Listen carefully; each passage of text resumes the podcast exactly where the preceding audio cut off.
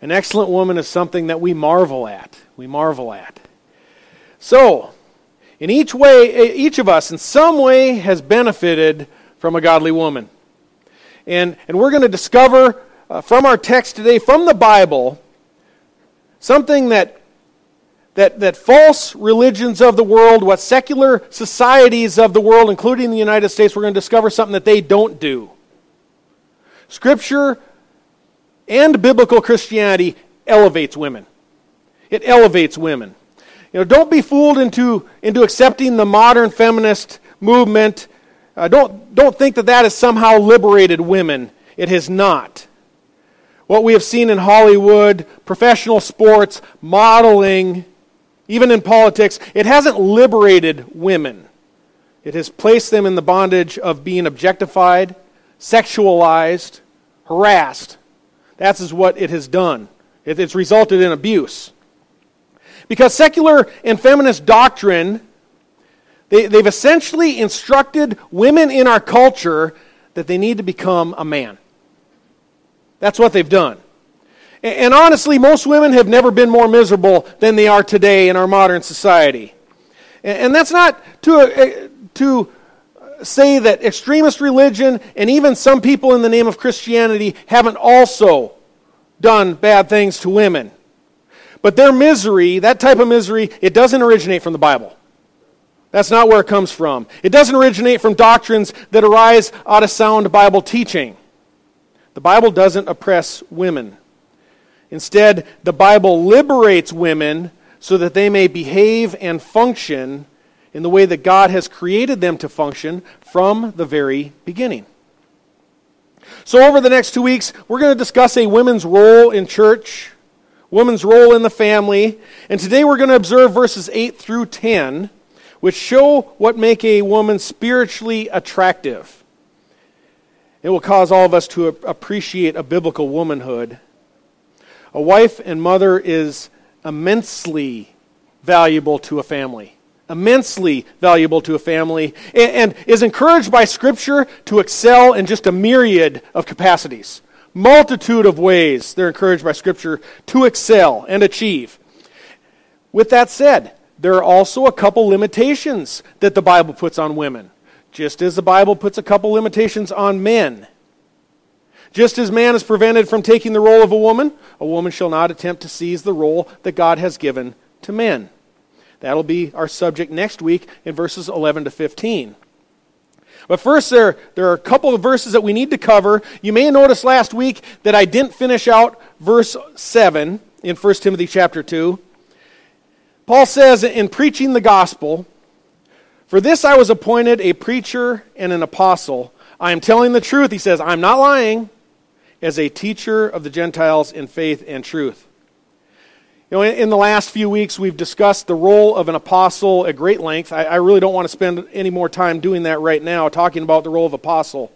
Let's just note a couple things here. As we find in many of Paul's letters, Paul's authority as an apostle, many of his epistles we see it's constantly challenged. Constantly challenged. He's always look, finding resistance. So, why does he insert this statement here when he writes to Timothy? I would, I would expect he is again strengthening Timothy as he did in verse or chapter 1, excuse me, saying, in, in essence, they challenge me as an apostle and the teacher of God's word. Anticipate that they're going to challenge you as, as a pastor in teaching God's word. Just expect it. It's going to happen. So consequently, Paul told Timothy back in chapter 1, verse 18, just fight the good fight. Fight the good fight. Moving on then to verse 8. Paul says, Therefore, I want the men in every place to pray, lifting up holy hands without wrath or dissension. Addressing men and women separately in this section, Paul speaks first to the men. And, and having just called in our previous passage for prayers of all kinds, prayers, entreaties, thanksgivings, calling for all kinds of prayers, he now indicates that here in the worship setting, the leadership of prayer is placed on the hands of men. In every place it says, that means every location, every town, every home where there's a church, where the congregation comes together, where Christians congregate for corporate worship, prayer is to be initiated and led by the men. This absolutely doesn't mean that women aren't permitted to pray in prayer meetings. Doesn't say that. They certainly are. But when we gather together, as we come into corporate worship, men are called to, to call the congregation to prayer. Why? That is a question we will have answered next week. But prayer, in, in calling people to prayer in corporate leadership, it is a leadership role. And we'll look at that next week. And we find in verse 8 that, that men who lead the congregation in prayer are to lift up what? Holy hands. Holy hands. And as I've stated in the past, this verse, it isn't prescribing a specific posture of worship. Uh, it's not a preferred posture. In fact, in Scripture, we observe many postures of prayer. We find bended knees. We find people laying down prostrate in the dirt. We, we find people praying while bowed down. In fact, when we look at Luke chapter 18, when we see the Pharisee and the tax collector who, uh, who go to the temple to pray, we find that God is even perfectly satisfied with the tax collector standing erect with his eyes down and beating his chest in prayer, right? So God's perfectly satisfied with that. So whether we stand or whether we sit when we read Scripture or when we pray, it, it's not as important our physical posture as the posture of our heart. We are to pray with reverence and in awe for God, with humility. And, and the holy hands, it means separated. The word holy means set apart. The hands are set apart to God. And that would indicate hands that are unstained by the world unpolluted by sin. So to lift holy hands or unstained hands means that we, when we bow our heads and when we raise our hands together to pray or lift them to God, they are to be unstained by sin. Uh, this is obviously symbolic, right? It's symbolic. It's not only our hands. It's any physical member of our body that is to not be stained. Even our mind, even our hearts are to be unpolluted. So this is, this is su- suggesting moral purity when we come to pray. And in fact, when, when the prophet Isaiah, you look at Isaiah chapter 6, when he drew into the throne room of God, and, and, and when he was given this glimpse of the holiness of God, and remember the, the seraphs saying, Holy, holy, holy in this magnificent picture of the throne room of God, uh, what member of his body and, and that of his nation is Isaiah most ashamed of? His lips. His lips. He said, Woe is me! For I am ruined because I'm a man of, of unclean lips, and I live among a people of unclean lips. There was plenty of idolatry. There was plenty of adultery and other things going on there. Yet James says, with, with our tongue we bless the Lord our Father, and with it we curse men. These things ought not to be so. So the tongue and the lips are a direct reflection of the heart. So our prayer must be offered with an attitude uh, uh, and, and a purity of speech. And, we see that in verse 8. We're instructed to pray without wrath or doubting. This command to pray without wrath indicates some may have been using prayer as a weapon. Could have been an opportunity to express personal dissatisfaction. Have you ever encountered that where you're praying with, with people and it seems like they're not praying to you or to God, it seems like they're praying to you? They're expressing what's in their heart and they want it to be heard by you, not by God. I believe Paul's reminding us when we pray and we lift our hands to the Lord, it is for praying to Him. We're to have prayer, uh, purity in speech. Paul also says not to pray while doubting. This, would, this might indicate a reluctance to pray because we're not sure that God will hear or that He even has the ability to answer. We're not to be re- reluctant to pray. We're not to pray with doubting. We know He hears us. We know He'll answer according to His will. So we shouldn't be l- reluctant to pray at all like these. Prayer uh, with doubting or with wrath, Paul says, don't pray like these. And, and some of the prayers that are offered by men, unfortunately, are probably causing a distraction. But men weren't the only ones distracting from worship. They weren't the only ones that were arriving stained by the world. Some women were arriving at worship for the purpose of drawing attention not to Christ, but to themselves. And they, they would wear extravagant or possibly provocative adornment and dress. So Paul provides a statement in verse 9. He says, likewise, notice the word likewise. So Paul is now turning his attention, his correction, from men to women. He says, likewise, I want the women to adorn themselves with proper clothing, modestly and discreetly. So, one thing to notice here is what Paul is not saying. Paul doesn't say that women shouldn't adorn themselves at all. That's not what he's saying. He says actually that women should adorn themselves, but properly. And the Greek term here for adorn, it's cosmeho. Cosmetics, right? We get that word cosmetics from it. It's where we get that English word. And the basic meaning is to bring honor by putting oneself in proper order, putting some, yourself together. It, it means to, to appear with dignified. Come dignified to church. So, Paul's first command to women is a positive one, actually. Put yourself together before coming to church. Woman's not supposed to come to church looking like one of these people we see early morning at the Circle K on Sunday. And they walk in with pajamas or possibly what were used as pajamas, and their hair is all over this direction and that direction, and you're like, I don't know where that person came from or where they've been. Everything's all makeshift, and, and, and it seems they have no sense before going out in public. That's not dignified and put together. We don't come to church like that. The other thing that, we have to note is a woman is, is not to unduly mask her natural beauty. Christian women, we don't wear burqas. We don't wear, as I mentioned before, those pilgrim dresses with the hats that go all the way around. We don't do that. Do, do we honestly think that, that visitors or the lost world would find that winsome? No. It's just weird. It's just weird. From the beginning, this means from before the fall, women were formed by God, Eve was formed by God, beautiful in appearance. Scripture makes no apology for a woman's beauty. It brings glory to our Creator. Adam responded, you'll remember, with excitement, with jubilation when God brought Eve to him. And he's saying, Now this is bone of my bones and flesh of my flesh, flesh, and she will be called woman. The vac- vernacular, that's wow.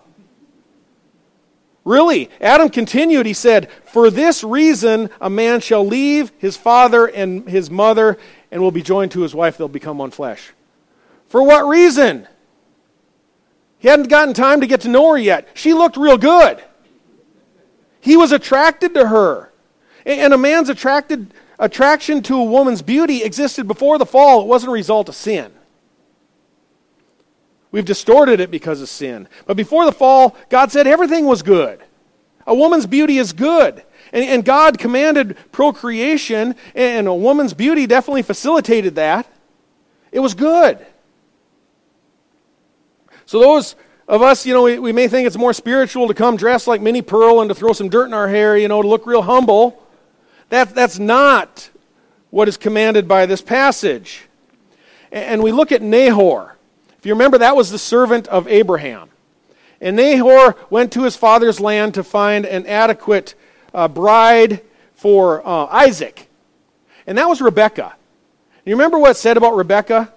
She was very beautiful. Brought Rebekah back to Isaac. And we know that Abraham feared for his life because his wife Sarai was so attractive. People could tell. And, and then we see Jacob pursued Rachel he worked for Laban for how long for Rachel? Seven years wasn't enough. 14. She had to have been attractive. And, and we see here with, with the, all the patriarchs, just to clarify Abraham, Isaac, and then Jacob. And, and then we find probably, we don't know, I don't think Scripture describes anywhere, but with Joseph, when he was in Egypt, and he became ruler over all in Egypt, his wife was probably pretty good looking too. That from all the patriarchs, they make no scripture makes no apology for a woman's beauty. And we only need to read Song of Solomon to see that. A woman is beautiful. But what we do see in Scripture, what we do find, especially in Proverbs 31, is that a woman's value is not measured by her natural beauty. In fact, natural beauty in Proverbs 31 isn't even mentioned on all those criteria. And we'll get to that in a moment. But you can be a beautiful woman while still not seeking to draw special attention to yourself during the worship service. You don't have to hide your beauty, but as a woman, you do need to refrain from dressing in any way that would be a distraction or that would be provocative. So, so the woman is to adorn herself. She's to put herself together, yet modestly and discreetly. For a woman who would dress provocatively, that would be to cause men to lust, distract from Christ, that would be to her shame. That's probably the reason that the King James on this calls it shamefacedness.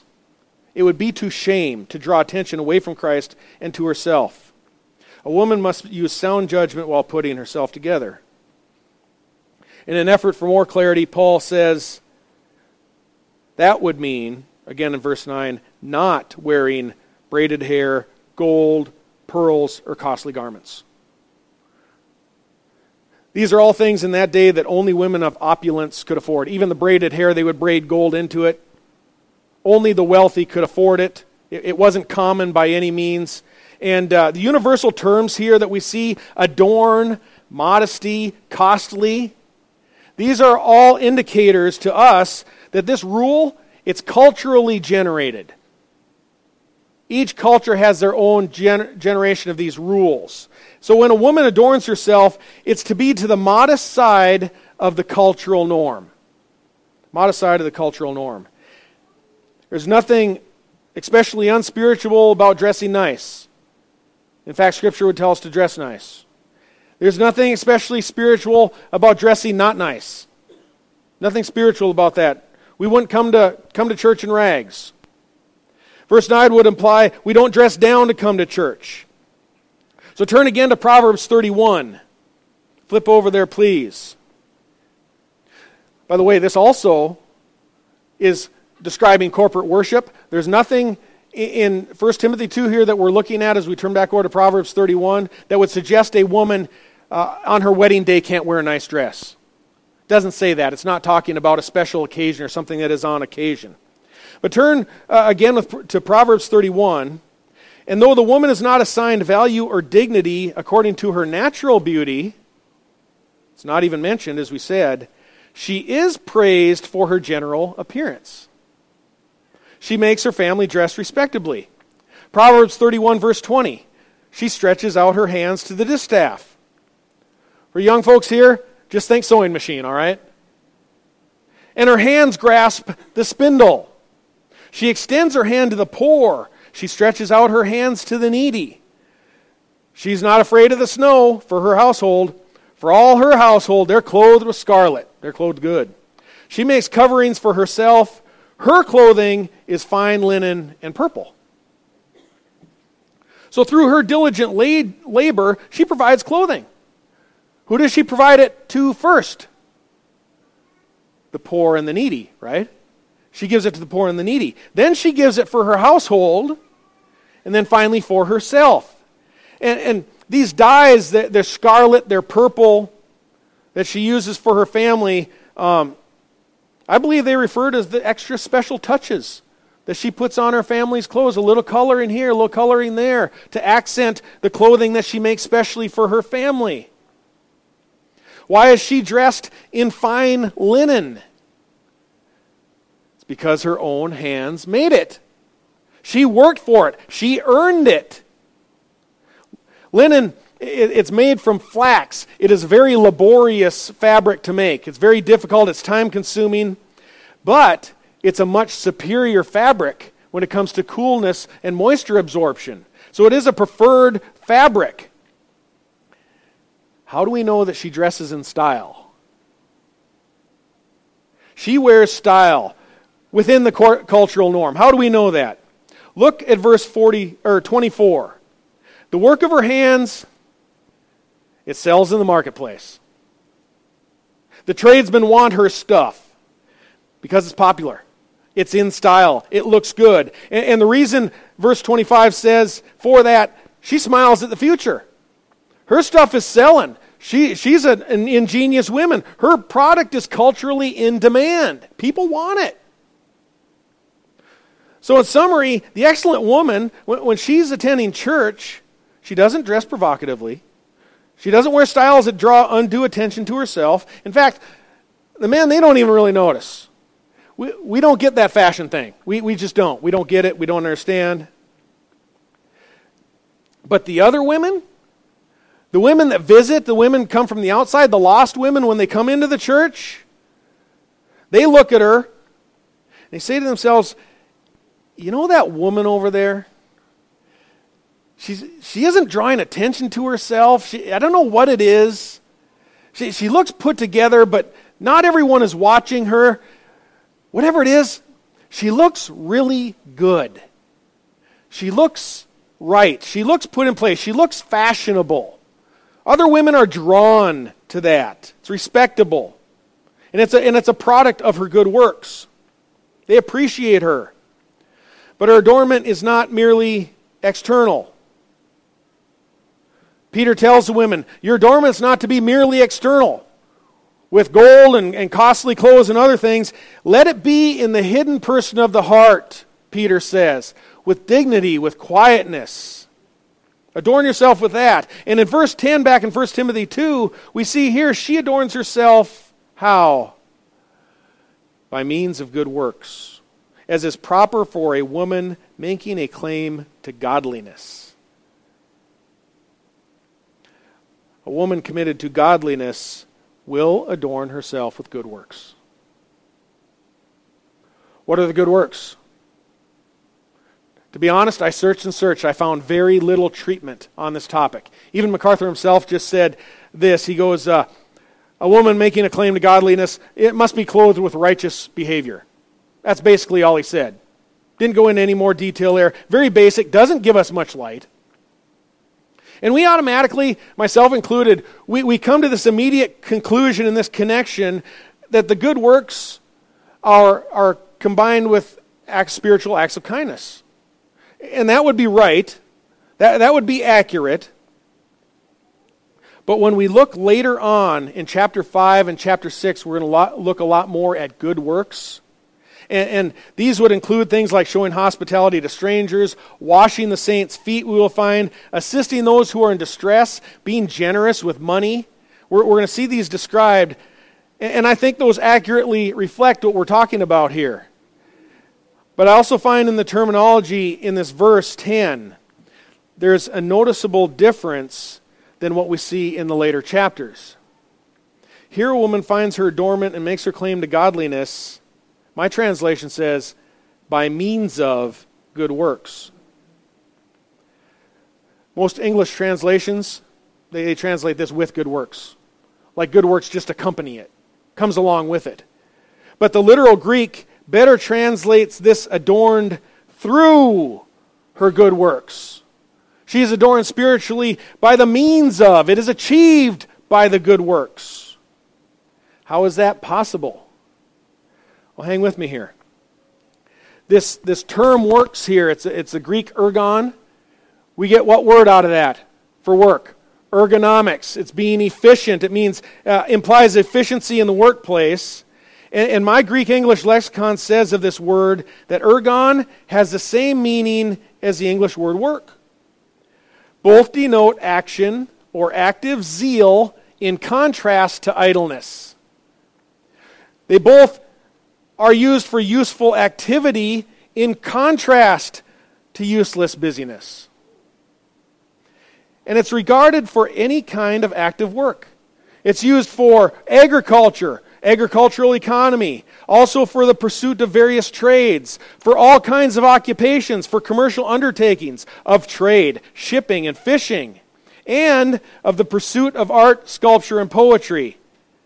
It's said historically this word may also be applied to working in various materials like metal, wood, stone, and clay. This excellent woman, she's an industrious woman. You read through Proverbs 31, she's buying fields. She's planting a vineyard. She's sewing clothes. She's doing all kinds of good stuff. She's using her gifts as God has gifted her. And, Proverbs 1 uh, 31 talks a lot of commerce. And her diligence, it, it manifests itself itself in a variety of ways for a woman from art to offshore fishing. Really. She, you can do it all. And, and the reason that she employs her skills are because, first, she has a concern for the poor. She reaches her hands out to the needy. Then, an excellent woman, she wants to take care of her family. She wants something extra for her family. She provides for them well. And then also, the product of her hands, whatever it is, return to her in the fine linens and what she wears. Whatever occupation that may be, it's used to benefit her household, not to take from her household. That's a key here. Proverbs 31 27 says, She looks well to the ways of her household and does not eat the bread of idleness. Her children, they rise up and bless her. Her husband also, and he praises her, saying, Many daughters have done nobly, but you excel them all. So, whatever she ventures to do, we know it's not at the expense of her household. It's not at the expense of her children.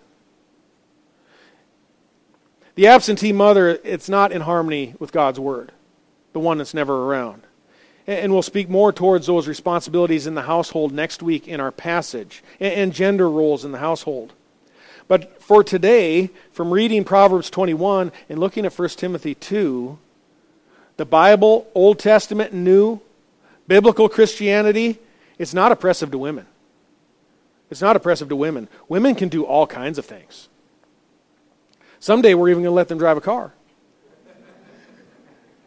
No, Rita's an excellent driver. And though there are those who've claimed to be Christian, who've oppressed women in the name of religion, we realize that. Nonetheless, you don't find that in the Bible. Not in the name of religion. The Bible elevates women. God and Scripture do place a couple limitations on women. Just as there's a couple limitations on the male gender.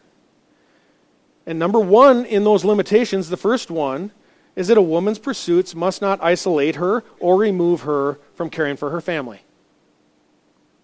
And, and men, really speaking to us here, you and I have to labor to make sure that that does not happen. Men aren't couch potatoes. We don't just sit around our, our, our house and let our wife go out while we sit at home. That doesn't work. This can be harder on men than it is on the women. 1 Timothy 5 8, if anyone does not provide for his own, and especially for those of his own household, he's denied the faith and worse than an unbeliever. Men provide for their home. Scripture commands men to lead the home. And you can't lead the home if you're not providing for the home. It's our responsibility to absorb the stress of being the financial provider. It's part of the curse. It's inherited from the fall. It's going to be thorns and thistles, remember? Nonetheless, men don't cower from it. We man up to it. And we do what we need to do. Paul says in 2 Thessalonians chapter 3, Christian men don't lead an undisciplined, unruly life where they, we then become a financial burden to others. That includes our wives. Instead, Paul provides himself an example, as an example in that passage stating that him and his group that had arrived in Thessalonica, we labored in hardship day and night. I realize sometimes it's really not easy. And I do realize that. There will be seasons in life where, where that seems like it's impossible. That just appears impossible for a family. I have a, a wonderful brother in law, and obviously married to my sister. And he, hard working, strong as an ox, worked a large portion of his life providing well for the family, and way too early in life, he's stricken with MS. He can't work. Bad things happen, situations happen that you're, you don't have control of. Men lose jobs, it happens. But our responsibility and our goal as the man is to get back up and go do what we can to lead. We go out, we step up to be the provider. And, and if we don't feel that urge at all to not step up and lead and take the burden off our wives, of, if that inherent urge isn't in here, something's wrong. Something is wrong. Scripture would say that now we're out of harmony with Scripture if that's occurring. But we might say to ourselves, you know, if I just had a Proverbs 31 woman, you know, she's going out and doing all this good stuff. I could sit at home in the recliner, eat Cheetos. If I spill some of those orange crumbs, she can come along with a vacuum afterwards. I love Cheetos. She can just come behind me. No, that's not so. Look at Proverbs 31:11 again. It says that the heart of her husband trusts in her, and he will have no lack of gain. Gain. Interesting word here. This Hebrew term for gain, chapter in verse 11, it's pronounced shalal. And, and shalal is the most commonly used word in the Old Testament for spoils of war. It's booty. It's military plunder that he's talking about here. The, the point that the writer Lemuel is making suggests that her gain, it's excess to the household. It's over and above. It's, it's plunder. And, and in verse 18, she senses that her gain is good. That's because it's the cream. It's the extra. Her income comes in above and beyond because the dad's working. Uh, she isn't forced to compromise her family for it, for the household. Uh, because if that were so, then she'd be out of harmony with Scripture. This is the cream, it's the extra. And there may be seasons of life, very honestly, where the circumstances with the children and other things, the, the load for the mother is so heavy, this can't happen. There might not be any cream. You look at this, this is verse 28. It says, Her children rise up and bless her. It's because of all her, her effort and her labor. And this word children here, it's, in Hebrew, it's not indicating infant. In fact, it means just a child of any age, including teenagers. So a Hebrew wouldn't read Proverbs 31 and look at that and expect that this woman here, the industrious woman, is doing all this with a toddler under each arm. Wouldn't indicate that. There may be a season where you're not able to do things, mothers wives. That's fine. You're, you're taking care of your family as the first priority. In Proverbs 31, children, we learn these teenagers and youngsters that are all here today to listen, they've already been taught. Verse 26, look, they're being taught to carry out their responsibilities. You know, when I was growing up, we called them chores. That's right. And I was, on, I was the youngest of six on a family farm. And by the time I had reached 10, I was already out in the field helping dad in, the, in doing stuff. I wasn't sitting at home eating the Cheetos on the couch, making a mess for mom. I was working. And, and I'm not going to fill, fill you with a fairy tale. You know, I went to school uphill six miles both directions. I, I'm not going to do that today. But the scripture says for the excellent mom, verse, verse 28, the children are supposed to rise up and bless her. Right? You bless her for all that she's done for you. Or else, according to Ephesians chapter 6, says to obey and honor your father and mother. Or else, children, you're out of harmony with Scripture. There's no idleness in Scripture. And we'll discover that as we study chapter 5. But, but to just kind of wrap together this point here before we do communion, our culture is telling women that they have to be working full time, that they have to be raising a household of children, that they have to look good all the time, they have to be excellent in everything they do, and that they're supposed to do that while the husband takes naps and goes on holiday. No. And while the kids are playing, lying around playing Wii all day long, till they're 26 years old and finally leave home. No, the mother is not to carry all of that alone, even if she is a Proverbs 31 woman. We're to share in the burden. But feminist culture, it's made the woman a slave. She has to do everything. She has to go out and work full time. She has to take care of the kids. She needs to change the diapers. She needs to call to get the car fixed. A woman has, has been overburdened in this culture. We don't find that in Scripture. We don't find that in Scripture. And, and then, by the way, when the home falls apart, when someone gets ill or a job's lost or the husband leaves, we blame the woman. I don't know how we've gotten to this. I just got to say, the woman is not the source of our family's problems. The woman is the solution to our family's problems. She's the one who provides the gain.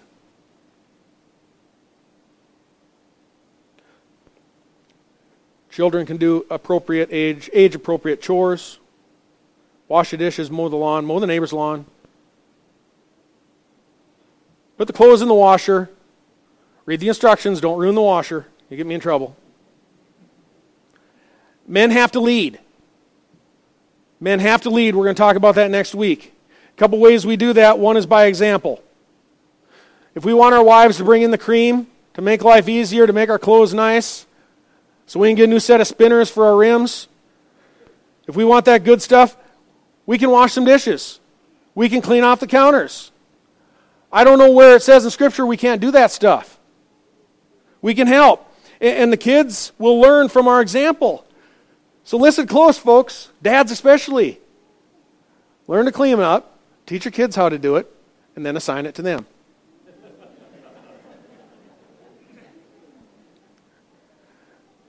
the other thing we need to do, we need to remember good old fashioned discipline. Really, we do. For the sake of your excellent wife, men, we, we have to step up for this. We don't have to make the wife do this. Uh, making sure the children obey. Proverbs 13 24. If you spare the rod, you will hate what that child becomes. He'll grow up into something you hate. But he who loves his child, Scripture says, disciplines them diligently. So a dad has to lead the discipline. And you've got to start really young so somebody doesn't get hurt. You don't want to wait till that kid's big enough where he's got a better right hook than you. Don't let that happen. Don't come to me later. Foolishness is bound up in the heart of a child, and the rod of discipline will drive it far from him. If we want our wife to be rich in good works, we're going to have to cultivate an environment, men, for her to be able to do that. We need to make the family environment, the social environment, pal- uh, fit where she can do that, where she can be all that she can be. If we read Proverbs 31, I know there's a lot of excellent wives here, a lot of them. My wife's an excellent wife. I know Pastor Weiler's wife is an excellent wife. There's a whole lot of excellent wives here, and I look around. But if we conclude that our wife, we read Proverbs 31, we look and we're like, my wife doesn't look anything like that. It's probably your fault. Probably the man's fault. We need to take our responsibility. Well, I'm going to call the men up now to celebrate communion. For a final note, if your wife is rich with good works, Proverbs 31 31, give her the product of her hands and let her be praised for it. Hardworking women, I've found, are very generous women. They like to give you stuff. Um, she'll stretch her hand out to the needy, she'll clothe her family. Let her also wear fine linen once in a while. That's what Scripture would say. Let her have the work of her hands. Give her the product of her hands, and she'll bless you.